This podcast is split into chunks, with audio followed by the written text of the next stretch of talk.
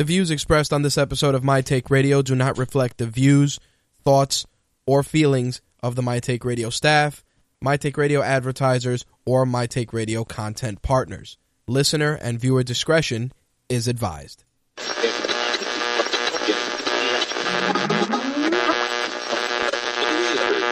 This coverage is live and uncensored, so if you have any small children present, you may want to have them leave the room.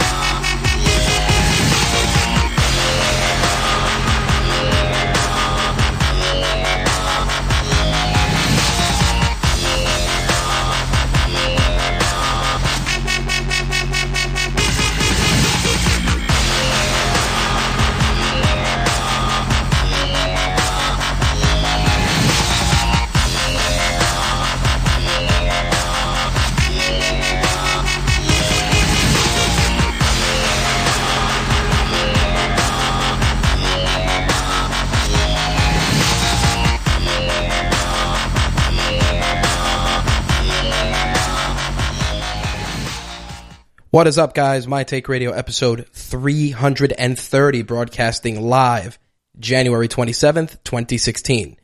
I'm your host, Rich, and as always, our call in number 347 324 3541. 347 324 3541. Couple of things. Uh, first and foremost, I know that we are having an issue with the switchboard, which Slick brought to my attention. I am actually going to try and dial it in before we start the show, which I don't like because obviously I do not like playing dial tones, but all right, so much better. Anyway, as I was saying, My Take Radio episode 330, broadcasting live. It feels like it's been forever. January 27th, 2016. Our call in number 347 324 3541. Again, that call in number 347 324 3541. If this is the first time you're tuning into My Take Radio, My Take Radio is a variety show that airs every Wednesday and Thursday night at 11 p.m. Eastern, 8 p.m. Pacific. On Wednesday nights, we cover MMA and wrestling. Thursday nights, we cover gaming, entertainment, and we sprinkle a little tech in there as well. Uh, we got a lot of housekeeping to get out of the way. Last show we did for you guys was before we closed out 2015. Uh, we were supposed to be back on air at the beginning of the month, but we are actually, as as pleased as I am to report, broadcasting from a brand new studio space. But with that new studio space, uh, come a fair share of challenges. Number one, setting up internet, and right now I am kind of working on a on a rinky dink version of the internet, and that is why we are not streaming video uh, we're going to have that rectified this weekend. Uh, brand new studio setup. You guys are going to love some of the stuff that we're doing. Uh, we got a dedicated unboxing area for all our brand new product reviews that we will be doing over the next couple of weeks.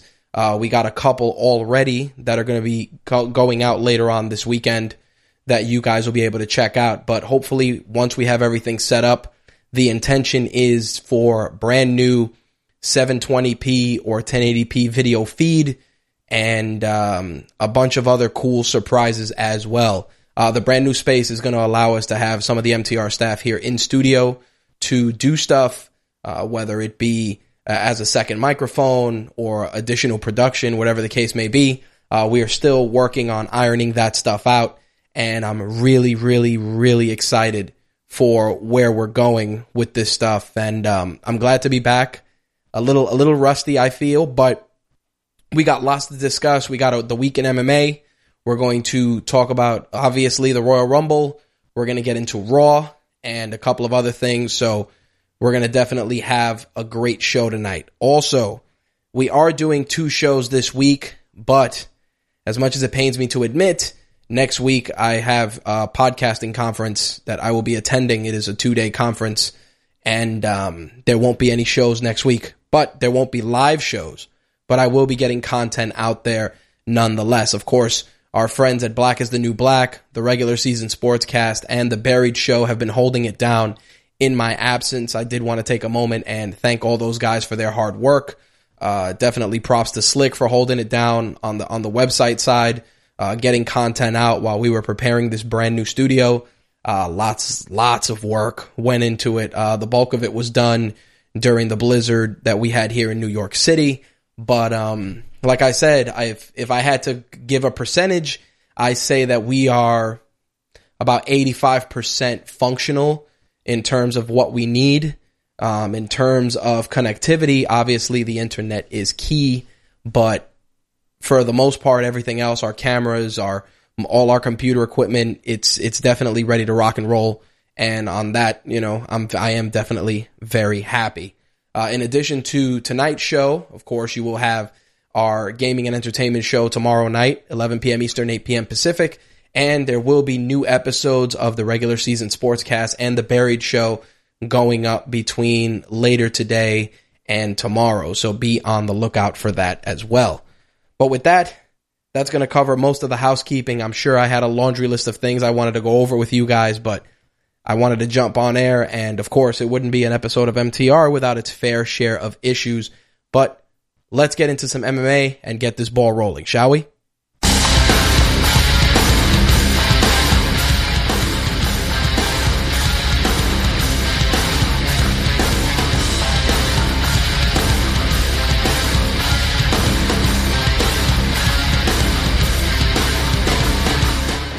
All right, so it, it feels like it's been forever. A lot of crazy stuff happened in the world of mixed martial arts. Uh, we have uh, a brand new champion uh, in regards to TJ Dillashaw and Dominick Cruz. That fight went down the prior weekend, and I really wanted to be back last week to talk about that fight, and I want to get into it a little bit. Um, first and foremost, both guys are incredibly talented. A lot of work went into that fight from bell to bell. Uh, both guys really had amazing stand up, tremendous conditioning, and had just stellar performances. But when you leave it in the judge's hands, it can go either way. While I will admit that TJ Dillashaw did land a lot of a lot of good shots throughout that fight, Dominick Cruz had stellar stellar footwork. I mean, that guy's footwork is out of this world. You can't you can't even compare it to any other mixed martial artist because it is so unique there were instances where it felt like you were watching a Dragon Ball Z fight as Dominick Cruz slipped out of a lot of trouble from TJ Dillashaw. A lot of his punches just weren't connecting and he was just moving. It, it was almost like he was fighting Neo from the Matrix in, in, in a lot of instances. I was thoroughly impressed and I think that with all the hardships that Dominick Cruz endured, I'm glad to see him back and in, in, you know, in title, in title contention and now as champion. Now, of course, this opens the possibility to another fight between him and Uriah Faber. And of course, Uriah Faber immediately went for the hard sell. And, um, you know, I can't blame him. I think Uriah Faber is doing the right thing. He's not getting any younger. And I think that there's a great story there. There's great booking in terms of just giving people an amazing story. Like I said, Cruz's comeback alone was incredibly, incredibly stellar. Uh, like I said, from the two injuries to the groin injury, there was so much going on that I really felt that he, you know, the championship win was icing on the cake. Now, of course, there were people that felt that he did not, you know, he didn't do enough to win the fight and, you know, he got lucky. And to those people, I say that, you know, like I, like I've said before, you do not leave it in the hands of the judges. It is something that you really should not do for the simple fact that it can it can go either way. And and in that fight, it really was. Like I watched the fight on two other occasions, uh, a couple of days removed from the from the live event. And sometimes I'd look at the fight and I'd be like, eh, maybe TJ Dillashaw has a point. But then you look at it and you realize that Dominick Cruz evaded so many strikes and he really just looked like a brand new fighter out there. It was, like I said, incredibly controversial and creates a compelling story. Obviously, you know, Uriah Faber and TJ Dillashaw should fight, and the winner should fight Dominick Cruz, but obviously, Uriah Faber's trying to go past that and get right into title contention. I'll be honest in saying that I would have liked to have seen him and TJ Dillashaw square off. I mean, there's a lot of story there a lot of personal animosity. You know, there's betrayal, all kinds of shit. And it, it sounds terrible to say, but, you know, drama sells. It really does. Whether people like it or not, drama does indeed sell.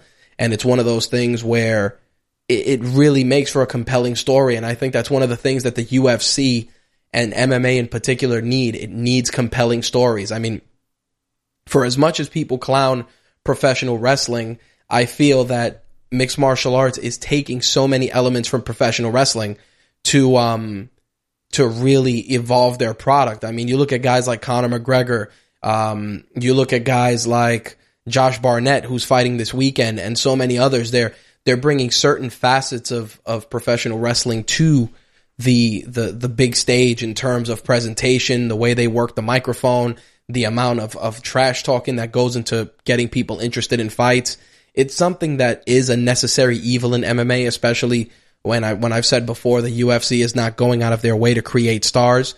Um, like I like I said in in this case, Dominick Cruz is pretty marketable. I don't think he's a guy that's going to be out there in in anaconda loafers like um, Conor McGregor, but I do think that he brings something unique to the table. So it's going to be an interesting time and it's going to be a division that we definitely will need to keep an eye on.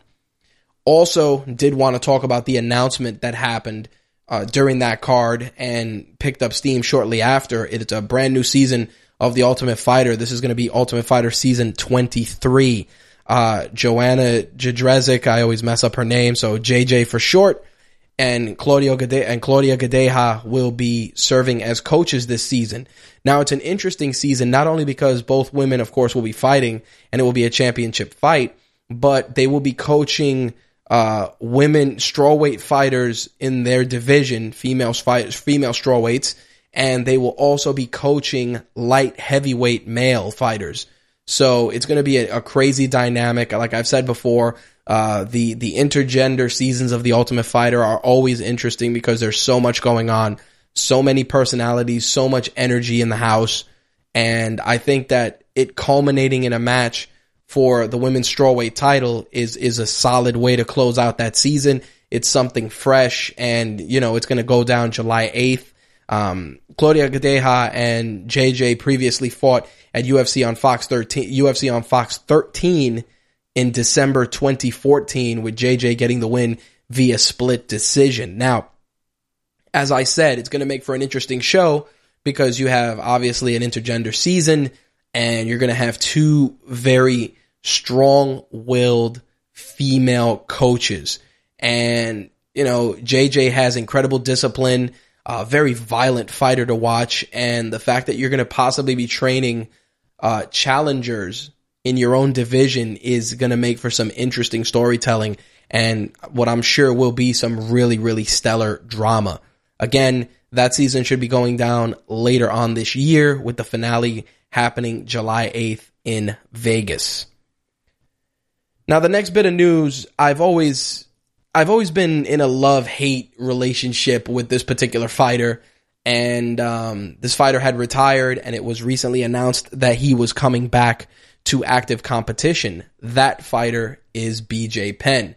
The Prodigy, as many of you know, is a guy that is a first ballot Hall of Famer, a guy who is, uh, you know, he, he went in, you know, he went into the Hall of Fame and it was, it wasn't even something that people just debated. It was something that was a given because this guy had such a stellar career, such an amazing story. But my problem with BJ Penn has and always will be the fact that during his tenure before his retirement, he was surrounded by yes men he he never was part of a team. He never had an independent coach.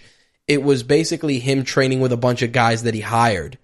And the problem with that is that even though you pay your coaches and you pay for for sparring partners or whatever the case may be, there there there's a different level of camaraderie and respect there, especially if you're part of a camp that is extremely successful. Uh, case in point, uh, Jackson Winkeljohn, which is exactly where BJ Penn is going to train in New Mexico now that he is no longer retired. And the reason I say this is because iron sharpens iron. And if you look at the Jackson Winkeljohn camp, you have a, a who's who of amazing talent there. that even though they're they're going to work with BJ and they're going to try to make BJ the best fighter he can be, they're also not going to sit there and roll over for the guy because they're there to get the job done. See, I mean, you know, I was talking about this with Jimbo Slice and uh, we were discussing it and he said to me, he's like, "Yeah, well, you know, if you lived in fucking Hawaii, you'd be you'd be chilling too."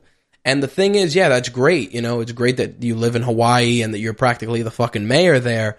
But when your career revolves around being the best that you can be, there's only so much, there's only so far that natural ability can take you. And in this case, I, I felt that BJ Penn just got over on incredible, incredibly natural ability and the fact that he was leap years ahead of many fighters during his prime. Obviously, as the sport evolved, the, those same fighters that watch BJ Penn superseded BJ Penn. But like I said, I'm I'm interested to see what happens with him coming out of retirement, um, training in a camp like Jackson Winkeljohn. There's not going to be any hanging out and fucking sipping coconuts. It's going to be hardcore, grueling training. You know, you got you got dangerous, dangerous fighters there that are going to help you be the best you can be. I really would like to see BJ Penn go out there and have a stellar performance, and who knows, even get himself a title opportunity, and only because it would validate exactly what I've said all along that you need a dedicated coach and a good training camp. You can't have an army of yes men and expect to succeed. It is something that has plagued even the greatest fighters of our generation when they switch from having really amazing coaches and a really solid team to having their boys, their buddies, the guys that are their hanger-ons be part of their entourage, be part of their training camp, because what that ends up doing is it sullies the legacy of people that are really, really great talents. So with that, I'm really looking forward to seeing BJ get in the cage only because I'm curious to see how disciplined he comes in under the tutelage of Greg Jackson and Mike Winkeljohn. So we'll see what happens once we get an official date and an opponent. Of course, keep it locked here to MTR and we will have that news for you. Now, the next fight announcement I want to talk about, and this was this one blew my mind, was Vitor Belfort will be battling Jacare Souza in the main event for UFC Fight Night 87. Uh, that's happening May 14th in Brazil. Of course, the main card will be on Fox Sports One. Now, that's not to say that it's a it's a fight that I don't want to see.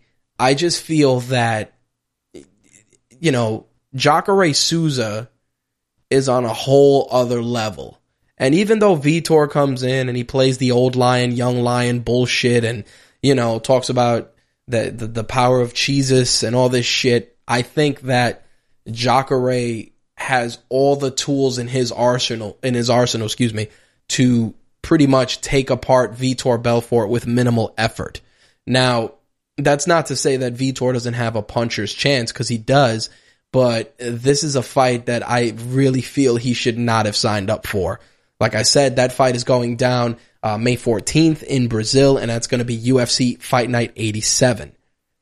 Another fight announcement that I was really pumped to hear about was the immortal Matt Brown getting back into the cage, squaring off against Demian Maia. He's going to be on that same card of UFC Fight Night 87, and I think that that fight is very, very intriguing for a lot of reasons. Number one, obviously, uh, Demian Maia, an incredible Brazilian Jiu Jitsu practitioner, uh, extremely dangerous on the ground, taking on pretty much a maestro of violence in the immortal Matt Brown. I think that this fight is going to be, um, it's going to start off semi technical, but if it gets to the ground, I see Demian Maia putting in some serious groundwork. But stand up, Matt Brown is a beast, and I think that even though Demian Maia's hands are pretty solid, I definitely don't see Demian Maia coming away the victor in that fight. But stranger things have happened. Now, a buddy of mine reached out to me asking me about the brand new UFC game from EA Sports, and we were discussing CM Punk's involvement in the game. Um, you'll be pleased to know that EA is going to allow us to get some hands-on time with the UFC beta I'm trying to see if I can sign up and and they give me permission to stream a couple of fights. Um, I really would like to do that just to give you guys a first a first glance at the game. And um, you know, CM Punk has been very vocal. A lot of people have been saying that he's never going to fight in the UFC, that this is all smoke and mirrors, even though that right now he has an opponent uh, pretty much almost on deck with the uh, Mickey Gall. Pretty much, if he beats his opponent, then he will fight CM Punk. And while I feel that it's a it's a very very compelling compelling story with regards to Punk, the thing is that people have a have a false notion that CM Punk may go out there and get himself killed. And this is the thing. The guy is doing whatever what any what any mixed martial artist does. He's going in there, he's training, he's training hard, he's trying to be as disciplined as can be. And when the cage door closes, there's really no coaches, no teams. It's just you and your opponent. And I'm sure that a lot of jaded wrestling fans would love to see CM Punk get fucking smashed, but I'd like to see him succeed only because I feel that CM Punk is a guy that if he really is as good, if, if he really evolves to be a great fighter or even a good fighter, it's going to do nothing but but get give dividends to the sport of mixed martial arts. I mean, a lot of people get angry at stuff like that and they're like, "Oh, you know, fucking wrestlers coming into MMA and blah blah blah." And the thing is that it's like when football players and mixed martial artists become professional wrestlers and wrestling fans get mad about that too. At the end of the day, you know, it's it's not your thing. You know, you don't own the sport. It's not your baby. You know, it's open to everybody. And the fact is that there is a very, very compelling and financially lucrative reason to have CM Punk not only in the UFC, but fighting for them. Like Slick just said in the chat, let the motherfucker live his life. And you know what it is? It the problem is that people they they are they want to watch, you know? They, they and that's the beauty of it when CM Punk fights, whatever card he fights on, people are going to be glued to the fucking television. You want to know why?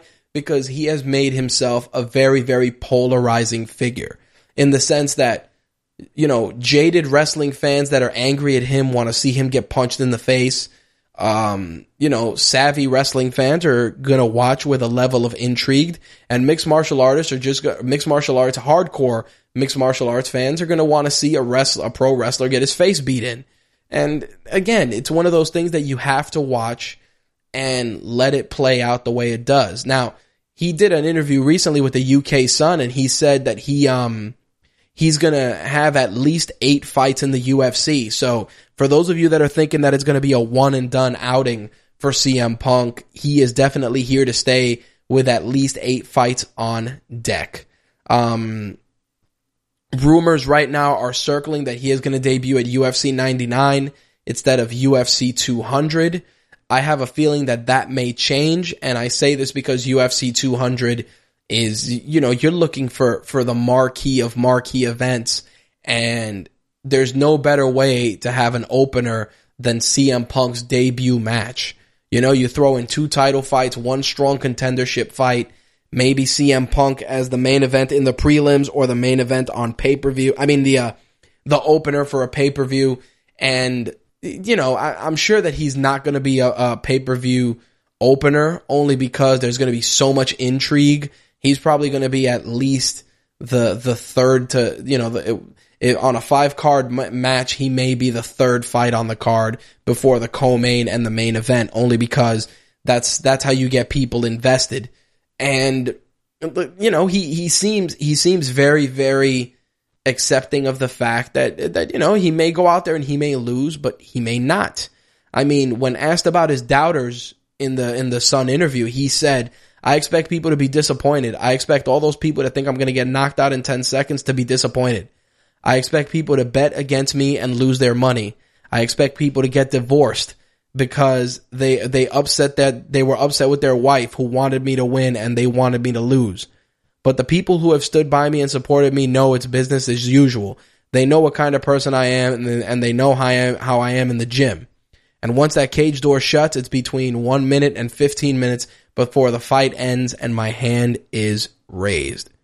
You know, it's it's one of those things where you know, it's it's very compelling any way you slice it. Mortis says They will not put Punk on free TV for his first match, even prelims before a pay per view. He will definitely be on the pay per view card.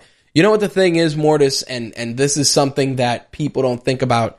If Fox, I, I you know, if Fox decided that they were going to air the prelims and not put them on Fox Sports One, you would want to have CM Punk on broadcast television. And the reason I'm saying this is because of what happened to the recent UFC card with Cain Velasquez and Werdum, which I'll get into later on in the segment, that, you know, they had to make a completely drastic change due to what happened on the card. Now, again, it's almost a certain, you know, it's pretty much 90, 99.9% certain that he is fighting on pay per view, but you never know. Fox may come in and say, yo, we want a piece of that. Let's put that on Fox, on regular Fox and not on Fox Sports 1 and see if we can get ourselves a nice little pop in the rating. But it, it, it's all dependent on, on the climate and the business that the UFC wants to do. But, you know, it's definitely, you know, it, like I said, 99.9% certain that it's going to be a pay per view outing for sure. Now, I do want to talk about UFC 197, the Conor McGregor hype train pulled into the station. Of course, Rafael dos Anjos will be putting his lightweight title on the line against Conor McGregor. Uh, the co-main will be Holly Holm putting her women's bantamweight title against Miesha Tate. Also on that card, Diego Sanchez, Jim Miller, uh, Erick Silva, and Nordine Taleb, and um, Tom Lawlor, Corey Anderson, and Darren Elkins and Chas Skelly are some of the fights that have come together already. Now, here's the thing, and people, they're not really talking about it because the Conor McGregor hype train is just, you know, like I said, just pulled into the station and it's, it's, it's letting out just a bunch of trash talking. But this is in all actuality a super fight. It is obviously the lightweight, the lightweight champion, uh, squaring off against champion of the of the of a lower weight class. And and the thing is that people they don't they they're they're not talking about it because they're too busy listening to Conor McGregor run his mouth. And that that's a big problem for me. And the reason I say that is because you know, it's it this is a historic moment. This is a really really historic moment. I mean, you're talking about a guy who is your featherweight champion and by by pretty much the, the the skill on the microphone got himself into a lightweight title fight. And he's gone on as far as saying that he would like to challenge for the title at 170. So again, you know, it's it's it's big talk from McGregor as usual, but people are looking at it like, oh, you know, it's Conor McGregor being Conor McGregor, but this is a super fight. It's your featherweight champion taking on your lightweight champion. And and it doesn't get any bigger than that. And people they they're just so hung up on either you know the McGregor mystique and and the trash talking, or just the fact that they want to see him him get punched in the face. And the thing is that even though a Jose Aldo rematch needs to happen and will happen, the fact is that in terms of the bottom line money, people are going to tune into this fight to see if he can make history and be champion in two weight classes. It's something that you cannot ignore because it's fucking crazy. It really is crazy. And for me, as as a fan, I think that this is one of those fights that whether you hate Conor McGregor or you love Conor McGregor, you have to watch it because there's so many ramifications any way it goes. If Do, if Dos Anjos wins, it just shows that the McGregor mystique is exactly that mystique. But if he does defeat Rafael dos Anjos and becomes lightweight champion and featherweight champion, that's that's a that's a lot of shit talking from the Irishman that we will be hearing for the foreseeable future. So I'm going to be glued to that when it goes down March 5th. I may actually watch that card at home and um, you know, we'll see if history can be made. Mortis adds, I haven't seen a UFC pay per view in a while, but I'll probably go out to the sports bar to watch the Punk fight. It, it, it, it's you you can't ignore it, especially for guys like us that are wrestling fans. We just want to see it. I mean, Brock Lesnar, love him or hate him, you either wanted to see him go out there and beat a guy to death or get his ass kicked. And CM Punk, I don't think he's going to draw the way Lesnar did. Stranger things have happened, but I do think that he is going to get a very, very interesting crowd to watch this fight. That's for damn sure. All right, so I did want to talk about this weekend's card, which I'm really looking forward to. Um, the the UFC card on Fox, which is UFC on Fox 18, is happening this Saturday. It's going down at the Prudential Center in Newark, New Jersey, and there was already an injury before the fights went went you know before the fighters even hit the scales, and that is that Andrew Holbrook, who was scheduled to take on Sage Northcutt, is out. Now Sage has to take on Ryan Barberena, and um, they're going to be fighting at welterweight. So uh, very very interesting uh, to see that pan out, especially you know the UFC clearly believes in Northcutt and they're going out of their way to accommodate this kid. I'm curious to see how this fight goes down. It is the opener for the main card. I just want to run through it real quick and uh, throw some fight picks out there. Uh, the prelims are going to be on Fight Pass, and those begin at 3:30. Uh, Randy Brown, Matt Dwyer, Tony Martin, and Felipe Olivieri, and Damon Jackson taking on Levon Makashvili. I'm sure I bludge I blundered and bludgeoned that guy's name, but those prelims are going down at 3:30. The uh, the Fox Sports One prelims begin at 5 p.m.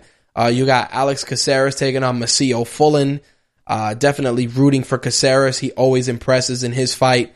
Uh, George Sullivan is taking on Alexander Yakovlev. I am um, I've never seen either guy fight, so I'm just going to throw a blind pick in there, and um, maybe George Sullivan, maybe. And you know what? Let me withdraw that. I'm not even going to give a pick because I've never seen either guy fight. Uh, Dustin Ortiz is taking on Wilson Reis. Uh, Kevin Casey is taking on Rafael Sapo Natal. Uh, Oliver, uh, Olivier Mercier is taking on Diego Ferreira. Haven't seen any of those guys. Well, I've seen uh, Rafael Natal fight. He's taking on Kevin Casey, and um, that fight I can give a pick on. I'm definitely going to go with Rafael Natal. He's uh, He's a very, very solid fighter, always entertaining to watch. Um, Kevin Casey, I think I've seen him fight twice, and not that the guy didn't impress me, but it wasn't memorable enough for me to remember. Um, Sapo definitely goes out there and has exciting fights, so he is going to definitely be my pick. Uh, the main event for the prelims will be Jake Ellenberger taking on Tarek Saffiedine. It feels like Tarek Saffiedine hasn't been in the cage in fucking years, and I think he it was because of injuries. Um, I I would have gone Jake Ellenberger if he would have been fighting somebody else, but Tarek Saffiedine has amazing leg kicks. Uh, very very dangerous fighter. Uh, was a, a guy that came out of nowhere in Strikeforce and impressed a lot of people, including yours truly. So I'm definitely going to give the victory to Tarek Saffiedine this time around. Uh, the main card will be on Fox at 8 p.m. Uh, like I said, Bryan Barberena is taking on Sage Northcutt. Now, it's easy to say that you're going to just go with Sage Northcutt given how impressive his fights have been. Uh, Bryan Barberena is 10 and 3 in, in MMA as a whole. He has a 1 and 1 record in the UFC. Um, you know, I'm gonna, I'm gonna still give it I'm to give the fight to Sage Northcutt, and the only reason I'm to do that is just because he's he's such a he's such a gifted athlete that he has a, a, a couple of different ways he can finish a fight, and with that, I think that it's to be it's to be the the the short notice that's to hurt his opponent. I mean, for him, he's already prepared to go in there and fight. His opponent has to go study tape and and try and find some holes in the guy's game on short notice. So I'm going with Sage on this one only because, like I said, um, you know, taking the fight on short notice is definitely not going to work in his opponent's favor. But stranger things have happened. Uh, Iuri Alcantara is taking on Jimmie Rivera. Uh, Iuri Alcantara never disappoints, so I'm definitely picking him in this fight. Uh, Josh Barnett is taking on Ben Rothwell in the co-main. As much as people are on the Ben Rothwell hype train just because he's a weirdo and talks shit. Can't do it. Going with the War Master. I'm a huge Josh Barnett fan. Been following him since the old days. Watched his catch wrestling matches in Japan. He does commentary on New Japan Pro Wrestling with Mauro, who now that Mauro is on SmackDown, he's going to have a very, very familiar voice by his side. And we're going to get into that during the wrestling segment. But uh, my pick, definitely the War Master, Josh Barnett. Uh, the main event for the evening, Anthony Rumble Johnson taking on Ryan Bader. Um, big fan of Anthony Johnson, very athletic, dangerous fighter, incredibly strong, just a, an exciting dude to watch in the cage, and he is definitely my pick for this fight. Definitely keep it locked to our Instagram, uh, RageWorks underscore Rich, and you know I throw my fight picks there, and I'll share them on our Facebook fan page and a couple of other places as well. So remember that fight go that entire card goes down this Saturday starting at 3:30 with the prelims on Fight Pass. The Fox Sports 1 prelims start at 5 and the main card starts at 8 p.m. Eastern. So there you have it. I want to get a little local with this. Um, UFC 198 was penciled in to be emanating from New York City. Uh, of course, this was very strategic on the UFC's part to try and get a UFC card in and force MMA to not no no longer be illegal in the state of New York. Unfortunately, that was not the case. The federal judge actually shot down Zuffa's request for a preliminary injunction, which if the injunction would have been passed would have allowed them to hold the event at Madison Square Garden. Now, obviously they're continuing to fight to try and get it sanctioned. Um, Chris Weidman's been doing a lot of lobbying. If you follow the UFC on social media, you'll see that Chris Weidman has been upstate lobbying and, and really trying to get the sport of mixed martial arts, um, a- approved here in New York State so that he can fight in Madison Square Garden and so can many of our other homegrown fighters. Uh, the thing is that, and, and this is something that people people don't like to hear it, but I'll, I'll be honest. MMA hasn't been allowed here in New York because the amount of zeros on the check is not big enough. I'm honest. Politics is a crooked, shady fucking game. And the fact is that you would think that it would be something where it's creating jobs, it's bringing in revenue, it's a no brainer but between obviously the issues with the culinary union, on top of the fact that, like I said, the UFC just hasn't written the right check yet, uh, shows that the I, I have a, a, very strong feeling that MMA will be sanctioned in New York State. It will be a it will be something that will happen, um, but it's going to require a lot of zeros. That's for damn sure. Because I think that the number that they're trying to put out there in the pockets that they're greasing just aren't getting enough grease. That's for that's just how I feel about it. I think that once the right numbers come in, I think we'll be seeing not only MMA at Madison Square Garden, but at the Barclays and who knows, there'll probably be smaller events held throughout the city as well. As an MMA fan, I am I'm excited and I hope that it does go down. I really would like to see, you know, whether it be the UFC or Bellator or World Series of Fighting or you know glory kickboxing whatever the case may be and and maybe you know co-promoted card with some kickboxing and MMA I'd love to see that here. I think that we are you know New York City is a fight town. Uh, Madison Square Garden the mecca.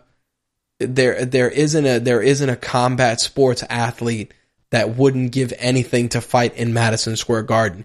Whether it be a a, a mixed martial artist or a boxer or even a pro wrestler Madison Square Garden is a very, very special place. And I'm not saying that just because I'm a New Yorker, but I'm saying that because that's, that's the Mecca. Like you can go to a dozen places and watch a dozen events, but when you go to MSG, especially if it's something big, you know that you're seeing something special. And again, it's, it's inevitable that mixed martial arts gets sanctioned here in New York State. It's like I said, it's just a matter of money. Last but not least, UFC 196 has been bitten by the injury bug. First with Cain Velasquez dive, uh, you know, taking the dive, so to speak, due to a back injury and having to withdraw from the card. He was replaced by Stipe Miocic.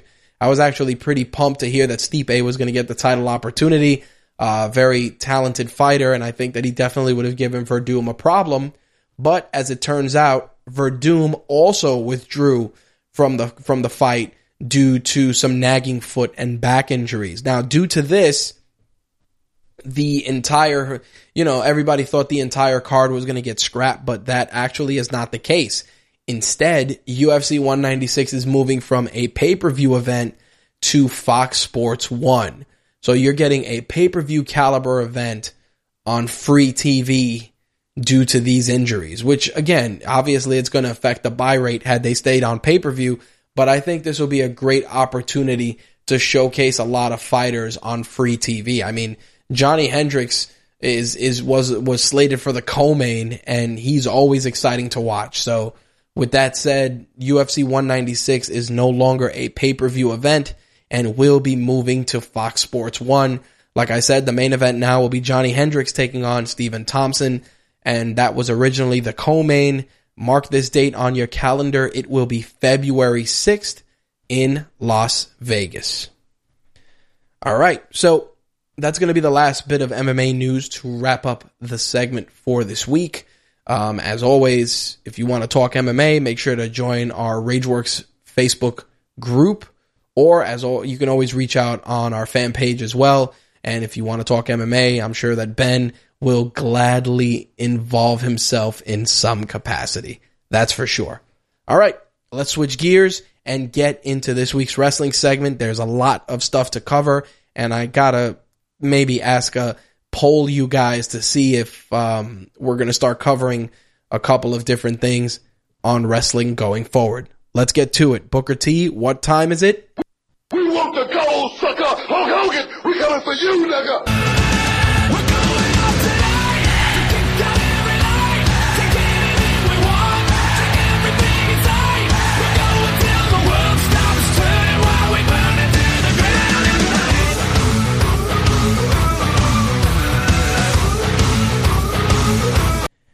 All right, so it would only be right to open up with the Royal Rumble, and um, the Royal Rumble is it, it's one of those pay per views that any way it goes, you're you're in you're in for a treat. Whether it's a certain superstar debuting, um, you know, guest appearances, whatever the case may be. Like I've always said, the Royal Rumble is always one of the big four, right up there with Survivor Series, SummerSlam, and of course WrestleMania. Uh, the Royal Rumble as a whole, before I share my thoughts on some of the matches, um, the event was okay. And it's going back to what I've said on previous episodes. It's tough to really be angry about a pay per view that you, in essence, paid $10 for. And the reason I say this is because you can, we can get angry.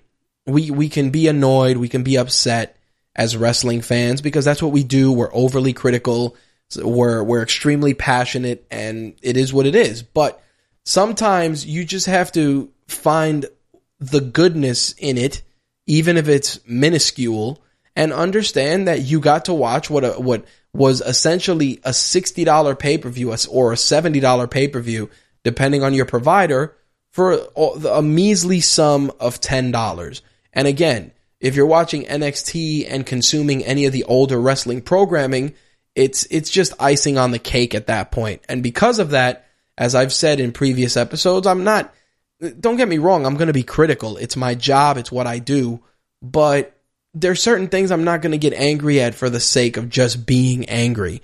And I say this because there's there's there there were some good moments in the Rumble and there were some shitty ones. I mean, that's that's pretty much the the short version. Now, you know, the the fatal four way kickoff had the Dudleys, the Ascension, uh, Darren Young and Damien Sandow, which I don't understand, and uh, Mark Henry and Jack Swagger together, and of course the victors in the match would get an opportunity in the Rumble. Now the match itself was pretty paint by numbers. Uh, it ended with Mark Henry pinning Viktor after the 3D from the Dudleys. Um, of course, this allowed Mark Henry and Jack Swagger to be in the Royal Rumble match. Now, for me, you know, I really feel that Damien Sandow is is incredibly underutilized. And Mortis says Damien Sandow and Darren Young did to, did well together though, and they did. But here's the here's the thing: Darren Young is part of the primetime players with Titus O'Neil. And while maybe Titus O'Neil was in the Rumble and you were doing it as a way to get Darren Young in there, they are a tag team. And usually, when tag teams are in the Rumble, both guys are in there. I understand that, you know, Darren Young is not is not the most marketable guy versus Titus O'Neil. He's not the biggest dude or the most jack dude, but he has incredible personality, solid move set, and he's a good worker. It's just it's just one of those things that I really feel that you start the push, you stop the push, you put them together, you you break them up. It's it's one of those things that it's really disjointed. And Mortis says, I think they may be giving Titus a little push, or it seems he may be lobbying for a push at least. Well, let me tell you, he lobbied for a push to break up the primetime players, and we saw how that went. Titus O'Neil pretty much floundered the entire time. Don't misunderstand. I think Titus O'Neil is incredibly talented, does a lot of amazing charity work, is a marketable guy, but Titus O'Neil, at least for the time being, needs to be a tag team wrestler. That's it. I think that he needs at least a year or two as a tag team wrestler. Give him a couple of title runs, have him work a couple of different programs, and then start grooming him for that singles push. I mean, we all know that in tag teams, there's always one breakout guy. We, we've we've talked about this for, for as long as as we've watched pro wrestling, but in in terms of Titus O'Neil and Darren Young, they have such a great dynamic together that it's not like Titus O'Neil eclipses Darren Young. It's just he's a bigger guy. You know, he's he's easily marketable because he's just big and athletic. But the problem is that if you strip all that the the the athleticism and everything else, he's funny, you know, and he's just a solid worker. And that, and that's not that's not enough nowadays. In, in a in a in a landscape that has guys like Finn Balor uh, guys like Hideo Itami, Adrian Neville, again, guys that aren't killing it on the mic, but are getting it done in the ring, you're going to need to have something special to help you stand out. And while Titus O'Neil has all the athleticism, he's just, you know, that's just it. He's just that, you know, he's the athletic, amusing big guy. And there, you got to do more than that. You have to do more. Slick says he's been making funny promos with everyone for over a year now. Titus and Stardust were murdering it. Yeah, they were murdering it, but neither guy was gaining anything from it. We, it's like, it's like being the funniest one in your friends and then going and doing stand up. Just because you're the funniest guy amongst your friends doesn't mean you should be doing stand up. It's, it's the same thing. Just because Titus O'Neil is a funny guy and he has good chemistry with everybody, that's not enough, man there's too many there are too many good wrestlers on the WWE roster. As much as people don't think it, there are an incredibly huge number of stars that aren't even getting screen time. Think about it. Think about all the work they did to bring up Tyler Breeze, and Tyler Breeze just sits there warming the fucking bench. Think of all the work that went into Neville, and they brought Neville up, and he was amazing, and all this shit, and then Neville just just hanging out, you know, in the Martin Luther King Battle Royal. It is what it is. Mortis adds Titus has been in and out of tag teams for years and he's great as a tag team guy. He probably just sees himself as just treading water, but he obviously wants to go forward. He's 38 and he wants to fight for that singles career now, at least. This is what it seems to me. You know, you're you're probably right and the reason was, you know, Titus O'Neil came into the sport at at the behest of of Dave Batista. And we all know that Dave Batista isn't exactly the youngest fucking guy in the world, and he found an incredible amount of success in a short amount of time. And obviously there are a lot of factors there. He had the right look, he was there during the right time, he had the right allies, the right friends, and um you know, it's it's one of those things where Batista it was just, you know, he was at the right place at the right time. The thing with Titus is that you know, you you you have him out there, and sure, he can challenge for a belt, but if creative doesn't put something on paper, it, he's not. There's just nobody's going to talk about him like, oh, we should try and do something with him. Slick adds Neville is seen every week, so he cannot complain as much. Tyler Breeze is on Raw like every other week. Yeah, that's great. They're on Raw, but Tyler Breeze was a guy who went from challenging for the NXT title to being an afterthought. He went from a guy that was paired with Summer Rae and, you know, just breaking him up for no reason. Oh, we're just going to go our separate ways. There was no angle. There was no story, nothing. I, and the problem is that with Tyler Breeze, they feel, and, and allegedly it's all Vince. You know, Vince is like, I'm not sold on the kid, which is fucked up because I think Tyler Breeze definitely has all the tools to be the next Shawn Michaels. I, I, I have zero doubt in my mind that Tyler Breeze does not have the skills, the mic work, and the look to be this generation Shawn Michaels. It's it's it's it's insane that that they're not utilizing him as effective.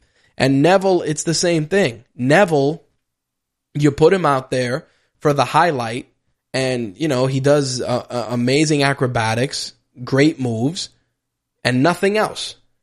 Nothing else. Oh look, it's it's it's the red arrow finisher. Yay. And again, that's not saying that Neville is a bad performer because he's not, but he's just not being leveraged correctly. He's not. A lot of these guys that are coming up, and there's so many of them, they bring them up.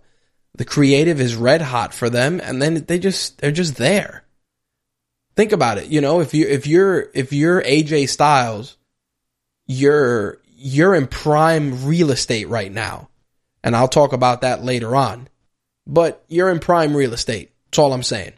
Anyway, the last man standing match between Dean Ambrose and Kevin Owens was without a doubt one of the one of the the best last man standing matches I've seen in quite some time.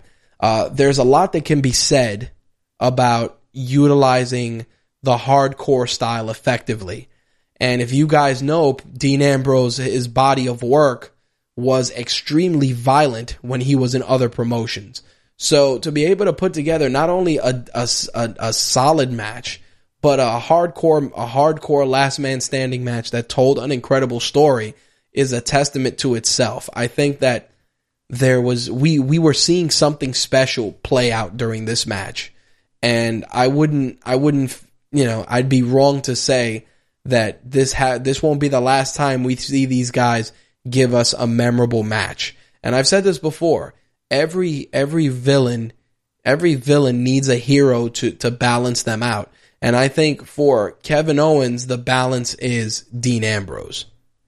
You know? Slick says the last man, the last last man standing that was nearly as good was Cena versus Kane. Uh, you know what, man? You, you're entitled to your opinion. I, if I had to say a good last man standing match, I would probably say Ryback and John Cena I think that was the one where John Cena got thrown through the spotlight. Was that a last man standing match or an ambulance match? If I remember correctly, I remember John Cena got thrown through the spotlight or somebody got thrown through a spotlight. It was it was a pretty crazy bump, and um, I think that was definitely one of the cooler ones. That's all I'm saying. Anyway, the uh, the tag team match with the New Day and the Usos was not only just a great tag team match from bell to bell, but it continues to show you how effective the Usos are as the main faces of the tag team division and how incredibly agile, gifted, and talented the New Day are. I mean, you know, you look you look at those guys go in there and for Big E to catch uh Jey Uso in midair and hit him with the big ending was just it was stellar. It was it was a stellar stellar finish. And it just shows you that again you know the right it's like the hardys and the dudleys you know the the new day and the usos they just work so well together that every time you think that we've seen an amazing match they eclipse it by delivering an even better match. Uh, definitely solid. Uh, the us title match with del rio and Kalisto I knew that Del Rio was going to drop the belt. I think because Kalisto, they've realized that he is actually a actually a marketable star, which is what I've said before. You know, you got the lucha chant, you got the masks, you got all the stuff that little kids love that people can get into, and it's in you know he he is this generation's Rey Mysterio. I mean, it's very easy to make that to make that comparison because you know they're both smaller guys, they're both Mexican, they wear masks. You know, it's it's easy to say that, but just because of the excitement that they bring to the ring, watching Kalisto out there is like watching a prime 1997 Rey Mysterio set the joint on fire during an episode of of you know WCW Nitro. So uh, definitely a solid match. I think that the U.S. title is going to be good for a guy like Kalisto. I'm I, I'm really hoping it doesn't lead to the inevitable breakup of the Lucha Dragons because I think they work well together and have a stellar dynamic. But I am sure that we're going to definitely see something of substance in the future. That's for sure. The um the Divas Championship match, I was you know, I thought I thought it was okay. I thought that it told a, a pretty good story. I think that um they're they're overusing Ric Flair. I think there's a lot of stuff that they really shouldn't they shouldn't rely on. I think they're crutching it too much, and um, I think it's it's gonna it's gonna hurt Charlotte in the long run because she really is. They're literally having her ride her father's coattails to the point where it's it's taking away from her character. And the reason I say this is because when you look at the the work that she did in NXT just because of who she was and the opponents she had it just it just felt that it was a cheap way out to to you know bring Ric Flair into the mix. Slick says that it's hurting her already. He said uh, they should have had her getting backup from other divas if they wanted to make her act like her dad. You know what? That that would have been that would have been a cool way to do it, like you know a little four horsemen style stable. But, you know, I just feel that Ric Flair coming out there making an ass of himself, um, just, it, it, it doesn't really help as much as they think. That's all I'm saying. The match itself was, was pretty good. I mean, it's one of the, the, the best, the, you know, one of the, the most solid diva matches I've seen on the main roster, ma- you know, in quite some time, but that's not saying much. Um, yeah, Ric Flair kissing Becky was without a doubt one of the ugh, one of the low points. That's for damn sure. Um, as for the Rumble itself, uh, the Rumble itself was was solid. I mean, obviously the debut of AJ Styles, uh, the attack on Roman Reigns, um, Brock Lesnar being eliminated, Triple H coming in at number thirty, which I said months ago was going to happen. Um, the thing that got me was, well, we used to watch the Royal Rumble in the, in the 80s, you know, and 90s, one of the coolest visuals was, you know, 10, 15 superstars in the ring just beating the shit out of each other. And I just felt that the pace was a lot slower. Uh, people were really, really gassed, even though obviously, you know, there's breaks in between and I understand that, but I just felt that the pacing felt really slow. I think maybe it's just me, but if you've watched previous Rumbles, you know, you see 10, 15 people in there fighting at the same time. It looks, it's crazy, but there were just so many lulls. I mean, look at, look at Chris Jericho. The dude was in there, what, 48 minutes? And he spent 20 out of those 48 minutes like laying in a corner. Um, it was, it just, ugh. and, uh, Mortis, Mortis, you're right. Mortis says the time clock was off. It was inconsistent. I agree because sometimes it would be like, oh, three, two, one and um, you know the next entrant is true. There were like 30 seconds. Uh, that's what Slick said. Slick says AJ Styles' debut was awful. By the time he got in the fucking ring, there were like 30 seconds left before the next entrant. You know what it was when um, when the music came on and Roman Reigns is looking at the at the screen. I was like, yo, whose music is that? I didn't even think that it was somebody new debuting. I was like, yo, whose music is this? And then when he walked out, I was like, oh shit, I legit I legitimately did, you know, like mark out. I did. And the reason was because AJ Styles is one of those guys. He's been in the business for so long. He's competed in every company. He's wrestled his ass off. He's a great wrestler and he's made it to the big time. You know, you got AJ Styles. NXT has Austin Aries.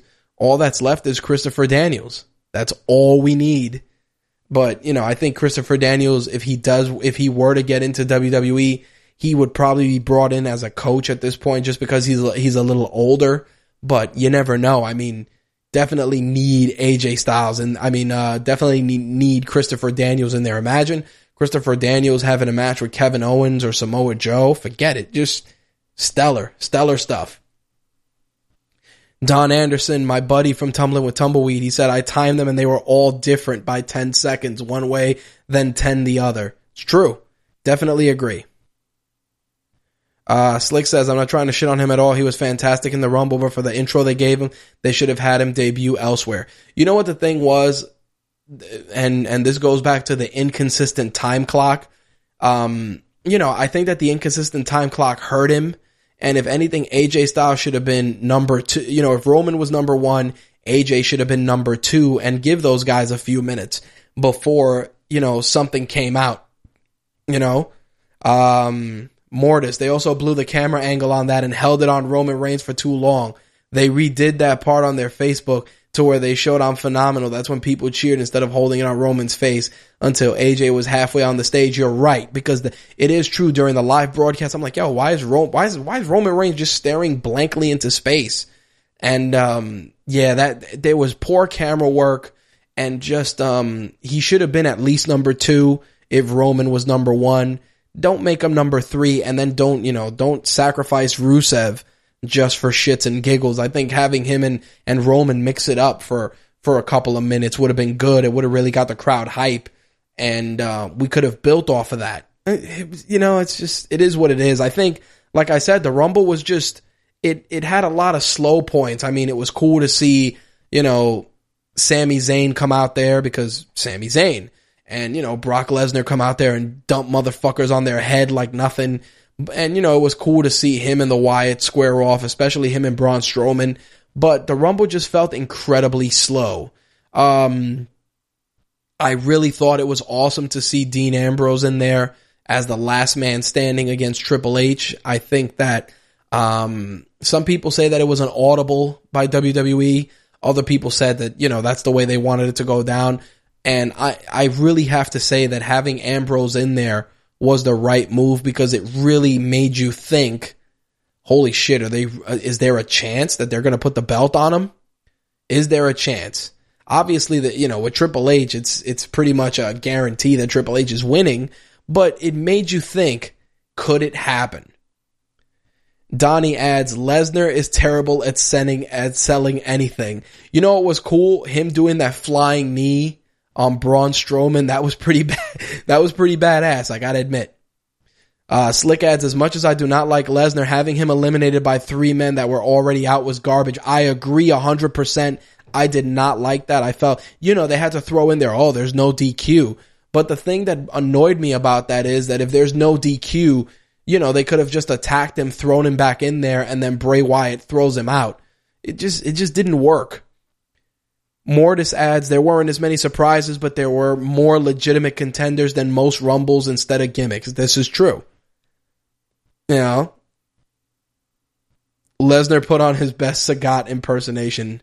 Well played. I, you know, as a whole, Triple H eliminating Dean Ambrose was interesting. It was good. Um, giving the belt to Triple H was the safe thing to do.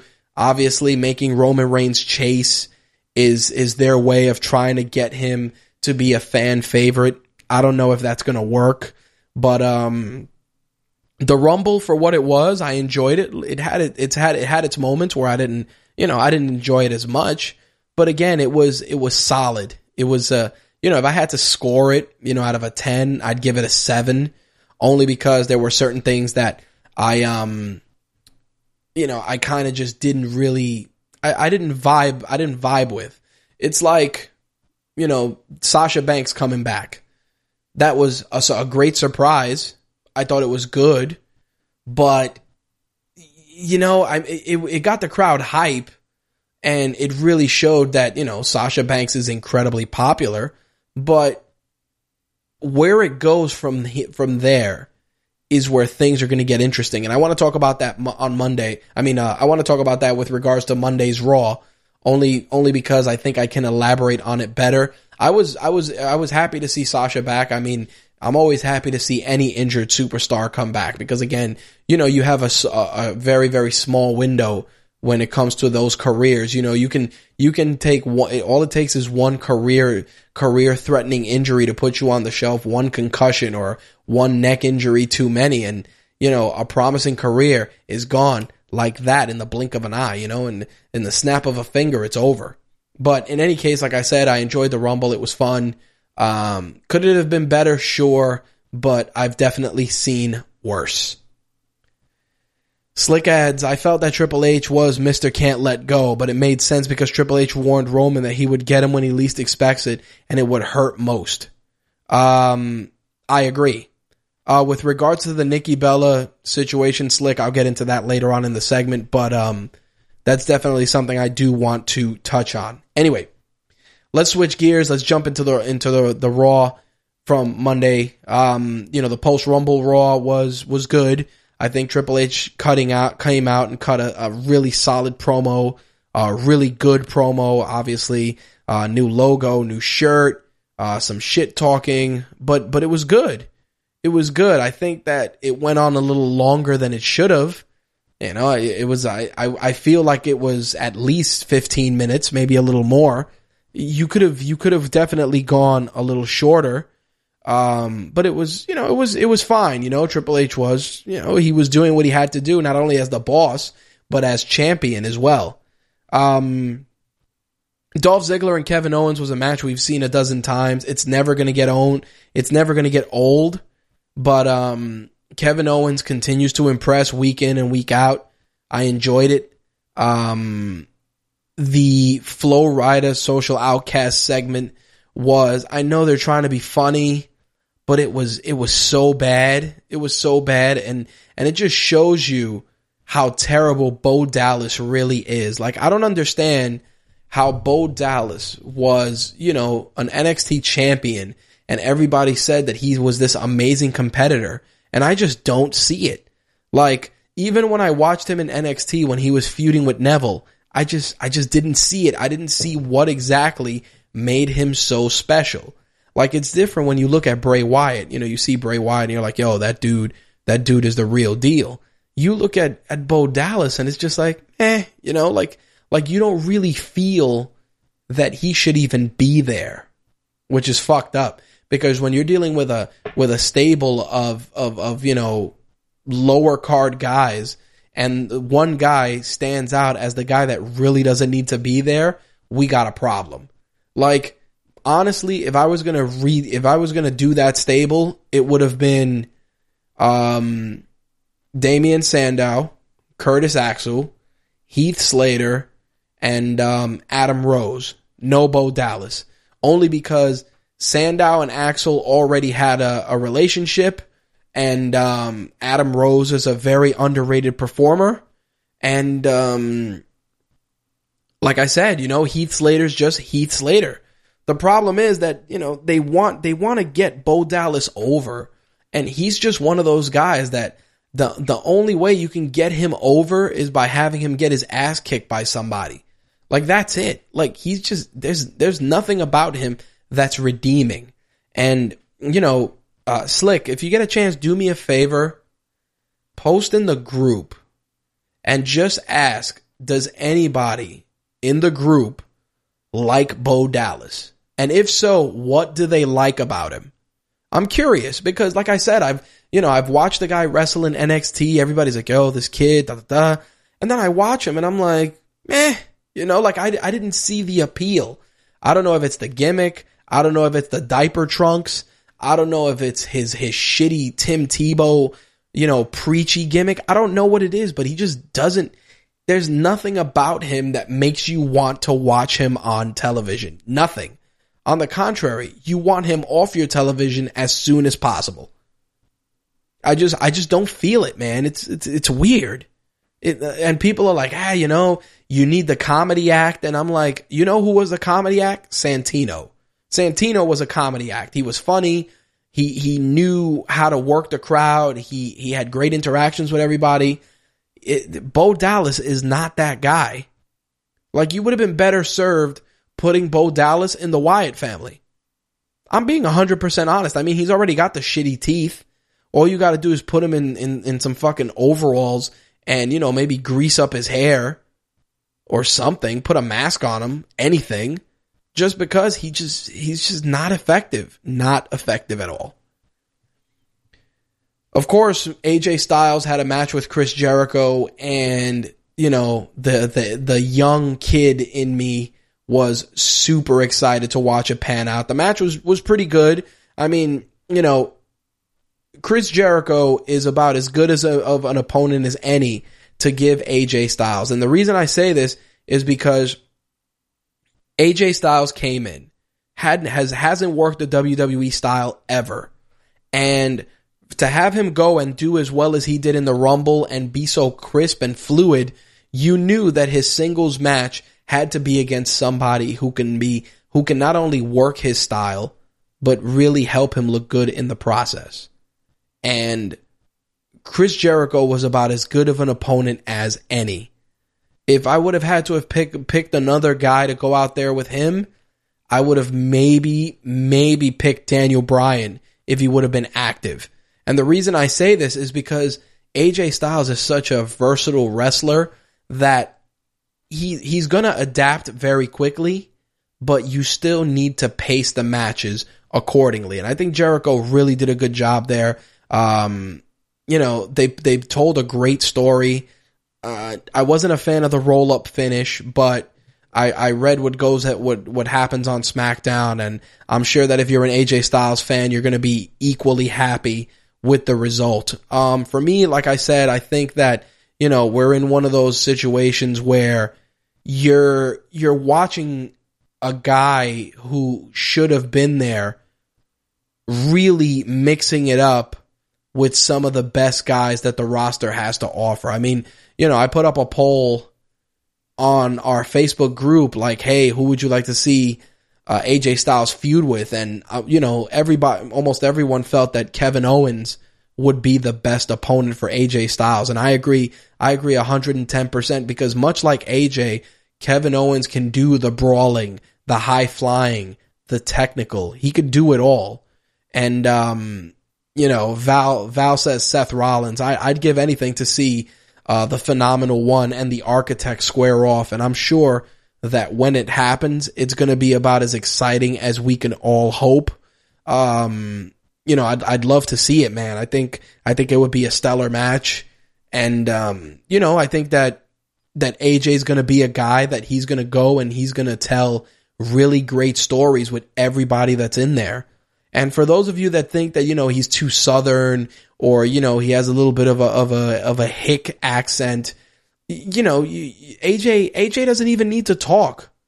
I'm being honest. The guy, the guy's so good. He doesn't need to speak. And, you know, it helps set him apart from some of the other superstars. That's number one. Number two, when you start wrestling down south in Georgia, Alabama, Tennessee, you know, he's going to be able to connect with those fans. When you're in Orlando, where TNA used to be with the Impact Zone, that crowd knows who AJ Styles is. That's why they appreciated it so much when he debuted. Because there were probably a lot of Impact, you know, Impact Zone veterans watching the Rumble. That's all I'm saying. All right, so gotta gotta talk about Sasha Banks. Um, Sasha Banks went out there, had a really good match with uh, Becky Lynch as as we should expect, and um, you know Charlotte came out and and interjected, beat up both divas.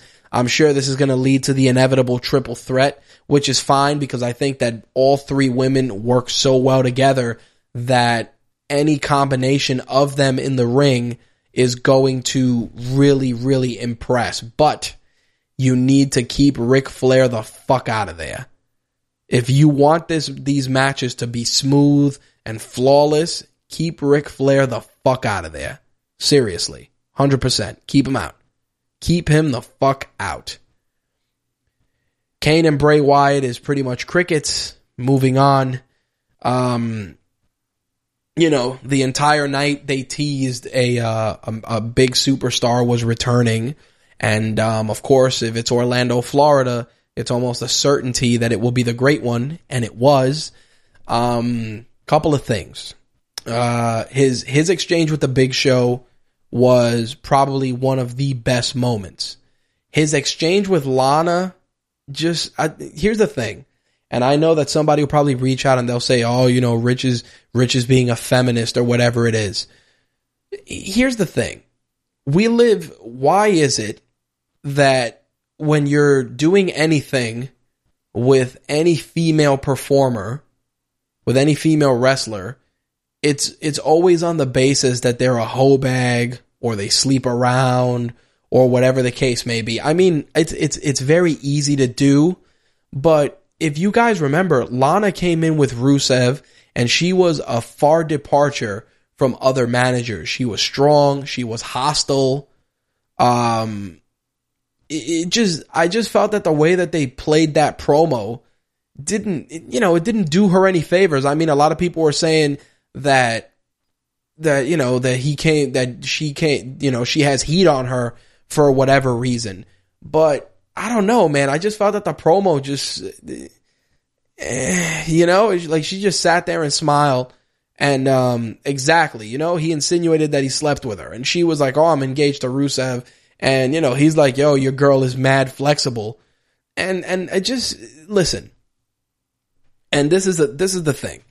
And and and I'm sure somebody's going to send me a message and be like, "Yo, man, it's not that serious." Here's the thing: you're you're an organization that preaches uh, that that emphasizes strong men and strong women in your product, and for for you to go with the easy crutch of the dude sleeping with the chick is just it's just bullshit. You know, like like why like The Rock could have said a million things to clown her. He could have clowned her about anything. He could have clowned her about her shoes being too big when she walks out or, you know, how much hair extensions you got in your hair, whatever the case may be. But the easy out is, yo, we fucked. Ha ha ha.